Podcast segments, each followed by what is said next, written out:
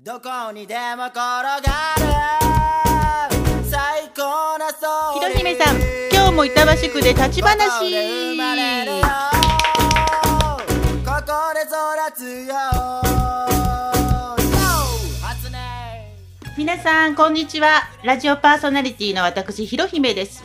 この番組は東京都板橋区にお住まいの家庭や子育て、介護を両立しながら、やりたいことを見つけて、やりたいことにチャレンジして、自分なりのお城を築き、飛躍していく、そんな素敵な女性を板橋区の街で、ちょっと立ち話をしながら、私、ひろひめがご紹介していきます。あなたも一緒に立ち話を聞いてくださいね。それでは今日、ひろひめさんと立ち話をしてくださいます。板橋区の素敵な女性は、ダンススクール、トゥインクルスマイル代表のマリさんです。そんなマリさんと今日待ち合わせしている場所は、板橋区船戸にあるスケボーパークトリニティです。マリさんこんにちは。今日すごいとこで待ち合わせしてるんだけど、なんか都内最大級、柳井スケートパークなんだよね。はい。お友達のやっているスケボーパークえです。そうなの？そうなんです。今日はここで待ち合わせをしながらちょっと立ち話をしてみたいなと思います。あの、マリさんは今日ね、あの、聞きたかったのはダンス大好きなんだろうと思うんだけど、はい。ダンスはいつぐらいからやってたんですか？ダンスを始めたのは高校生の時のダンス部がきっかけで。あ、高校の時からなんですね。はい。高校の時から部活で始めました。それはダンスの何に見せられて部活いろいろあるじゃないですか、高校の時って。もう子供の時からダンスはずっとやりたかったんですけど、私が子供の時は、うん。ダンス習える環境っていうのが近くにあんまなかったので、ずっとできなくて、うんうんうんうん。でも中学校のなんだよさこいみたいな、あれでもすごい満足してたぐらいだったんですけど、ええええええ。もうずっとやりたくて入った学校がたまたまダンス部があって、うん。で、その先輩たちがかっこよくて憧れて入ったのがきっかけです。そうなんですね。高校卒業してから、うんあのーその先もずっとダンスになんか触れてたんですか？そう、高校3年生の時に進路を決める時に、ええ。なんかまあ普通に大学行きたいなとかも思ってたんですけど、ええうちのお母さんが、何をやりたいの？って言ってくれて、ええ。その時にダンスって言って、ダンス、大学行ってダンスってどうなの？って普通に言われてうん、うんうんうんうん、じゃあ大学行かない？って単純に。ええダンス大学、大学、大学とダンスって言ったら、大学じゃなくてもダンスだけをやりたいって。うん、なんかもうダンスで生きていけるのかもわかんないけど、ダンスってどういうふうに、まあ、と自分でとりあえず頑張ってみたかったし、それしかやりたいものがなかったんで、もう、進路はそれみたいな。自分でダンスするからもうフリーターなるって言って。へえで、そっからはもうずっ。と、いきなりもう勉強もしなくなったんですけど。でも、ある意味その発言もなんかかっこいい。その時にもうやりたいことはダンスってこううん言えてるっていうのはすごいなって思うんだけど。もうそれしかもうなかったんですね。うんそれで、あのー2009年うにん。二人で、二人の生徒さんから、小さな前の町の公民館かはら、ダンススクールの、あの、教室を始めたということなんですけど、はい。それもその時に、私はでも子供と関わるのがすごい好きだったんで、うん子供と関わる仕事がしたくて、写真館、子供の写真館うんうんうんで仕事してたんですよ。あ、そうなんでですね。その時に出会った職場のママから、うんうちの子にダンス教えてみないって言われて、ええでその写真館で。そそのママと予定合わせて、じゃあうんここの公民館あるね、みたいな感じで。で、そこからその子の、そのママの娘に教えることから始めて、そうなんですうんね。だから何も特にその、やり方とかも特に分からず、みんなで、こう、何曜日がいいかな、どの時間帯ちょがいいかな。っとじゃあこの時間に集まって、そううんうんちょっと体こうやってうんこうしてみようみたいな。でもワンコインでやってたんで、もう子供たちがなんか、はい、500円、はい、はい、はい、みたいなそうなんです感じで、ね。一人で始めました。すごいなと思うのは、うんその、鎌倉、鎌倉っていうところうをん。選んでうん住んで、うんそしてまた、板橋に、うん。また拠点を見つけて、うん。子供たちのなんかこう、笑顔になんかこう、引っ張ってうんね、うん来られてるみたいな。だからこう、あの、第一印象もそうだけど、うんキラキラキラってしてるんだよね。なんかこう、キラキラキラって、なんか なんか、そう、コンペイトって言うんですけど、私の時代はね。今は琥珀なんとかって言うらしいんですけど、もうなんか、もう、パラパラパラって感じのイメージなんですよ。そう。で、いよいよ、うん。その、お教室をオープンうん。することになるんだけれども、うん。店舗を探すのがすごい大変だったって聞いたたんだけど。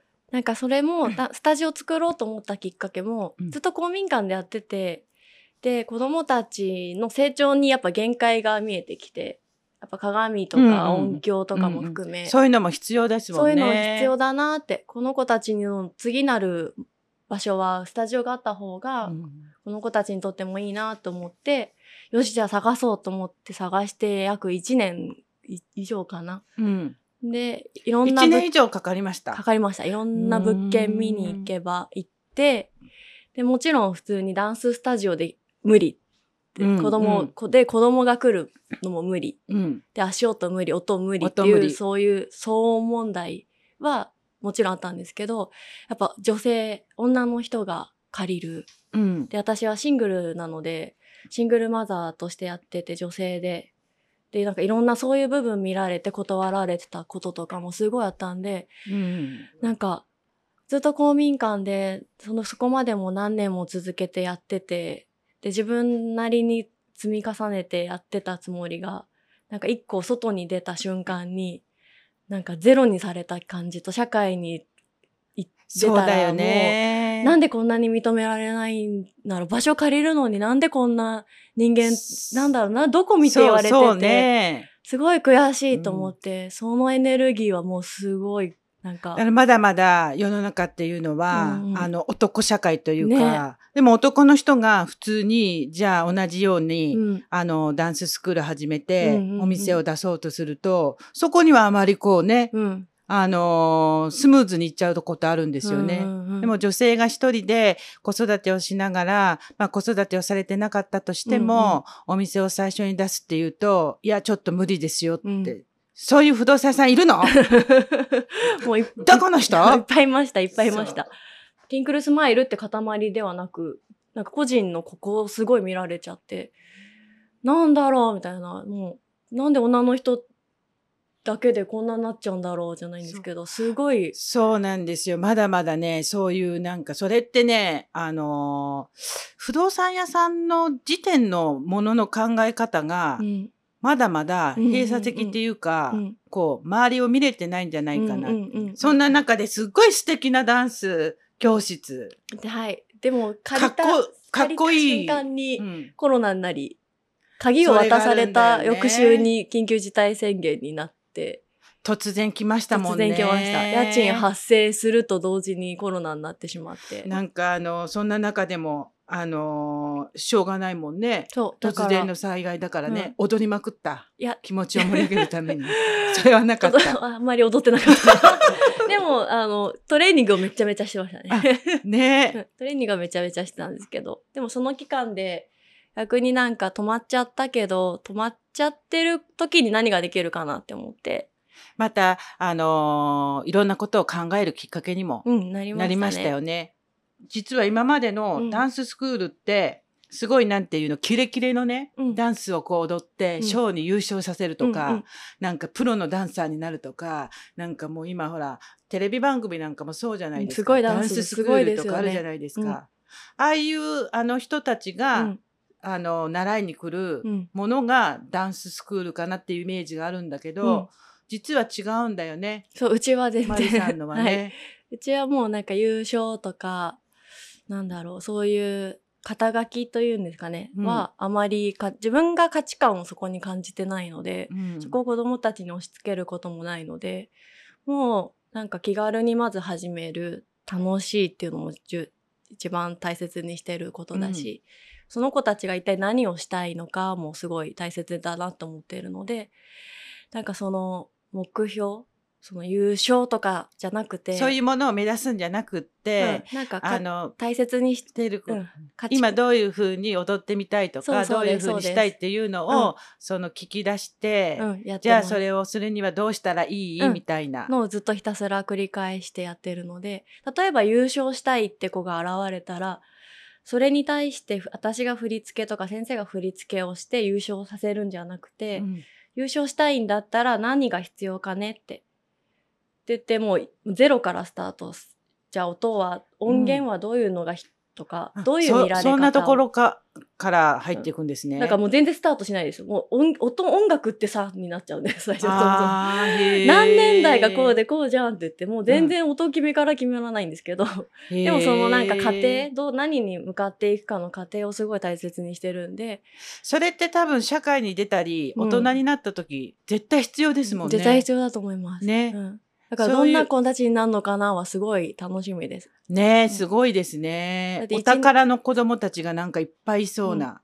幼稚園児でさえ何したい？これしたいでできますからね今。うん。幼稚園児たちでもあのなんか振り付けにしろじゃあこの動きの後に何したい？ってはいはいこれがしたいみたいなのを組み立てて組み立てて振り付けもみんなで考えたりとか。へえ。なんか一つの、あの、なんていうかな、うんあの、ダンスをうんみんなでうん一緒に作っていく。うんでも一緒に作っていく中で私はなんかみんなをロボットにしたくはないのでこうしなさい、全ああしなさいでもな。もちろんないしふなんかなんだろう踊りに関しても揃える部分は揃えるところはやっぱ必要なんですけど自それぞれの良さっていうか個性をうん。なんか最初は癖って言われちゃうんですけど癖って個性だと思うんでそれをすごい活かしていくようなダンスにしたりとかそれでいいんだよってそのままでいいんだよを大切にしてみんなを育てて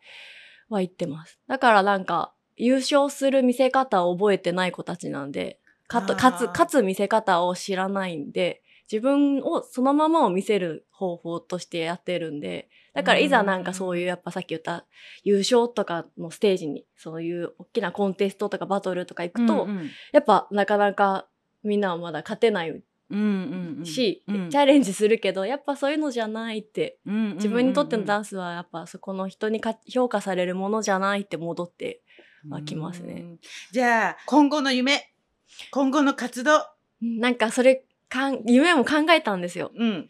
でもなんかこの始まったきっかけもそうなんですけど私自身が軸がまあ軸というか何がしたいかは子供たちがいつも見つけ出してくれてて、うんうん。何がしたいこうしたいじゃあそれに向かって頑張ろうっていうのをずっと繰り返して今の形になってってるんではい。なんかティンクルスマイルとしての夢っていうのは多分私自身はまだ全然描けてないし、子供たちが、そうん子供の、作っていって、作っていって一緒にくれそうな、素敵じゃない。だからなんかじゃあだからコンペイトなのよ。琥珀な、琥珀、なのよ。だからなんか企業、企業云々とかそういうなんか会社としての見られ方したら、いやー、この、わかんないですってなっちゃうんですけど、でもなんか、ティンクルスも、うん、そうです。なんか、なんつうんだろうな。そう、もうなんかそう。みんながこの、なんていうの、このロゴもそうだけど、あの、みんなで書いていって、作っていって、あそうなんでするような。そう、ずっと今までも全部子供たちがこうしたい、ああしたいっていうのが見えてきた瞬間に一緒にこうやってやってて、で、スタジオも私も作る気なかったんですよ。別にも必要ないと思ってたんです。うんうんうんでもそれもやっぱ子供たちが必要って見えたから、スタジオも作ったし、そう、天井塗ったって言ってたよね。天井も全部あそこも。ペンキでねで、天井ペンキで塗ってペンキが落ちるって想像しなくて落ちたのよ。だから真っ黒になって塗ってましたね。うんでもみんなで作り上げていって、どんどんどんどん飛躍してもらいたいと思います。今日は、えーマリさんにプレゼントあります。YFCA プラスのポッドキャストの、じゃわーん普通のシール。普通の言い方、かわいい。ありがとうございます。はいあげますありがとうございます。かわいい。普通のシーンです。じゃあ、まいさん。はい。えっと、最後に板橋区の大好きなところ教えてください。大好きなところ。えっと、子供たちがいるから、この街が大好きです。そして、これからまりさんはこの後どこへ行くの？ま、えっと、板橋区前の町にある前のホールに行って、レッスンしてきます。じゃあ楽しみに、あの、また会える日を待ってます。はい。バイバイバイバイまたまたまた。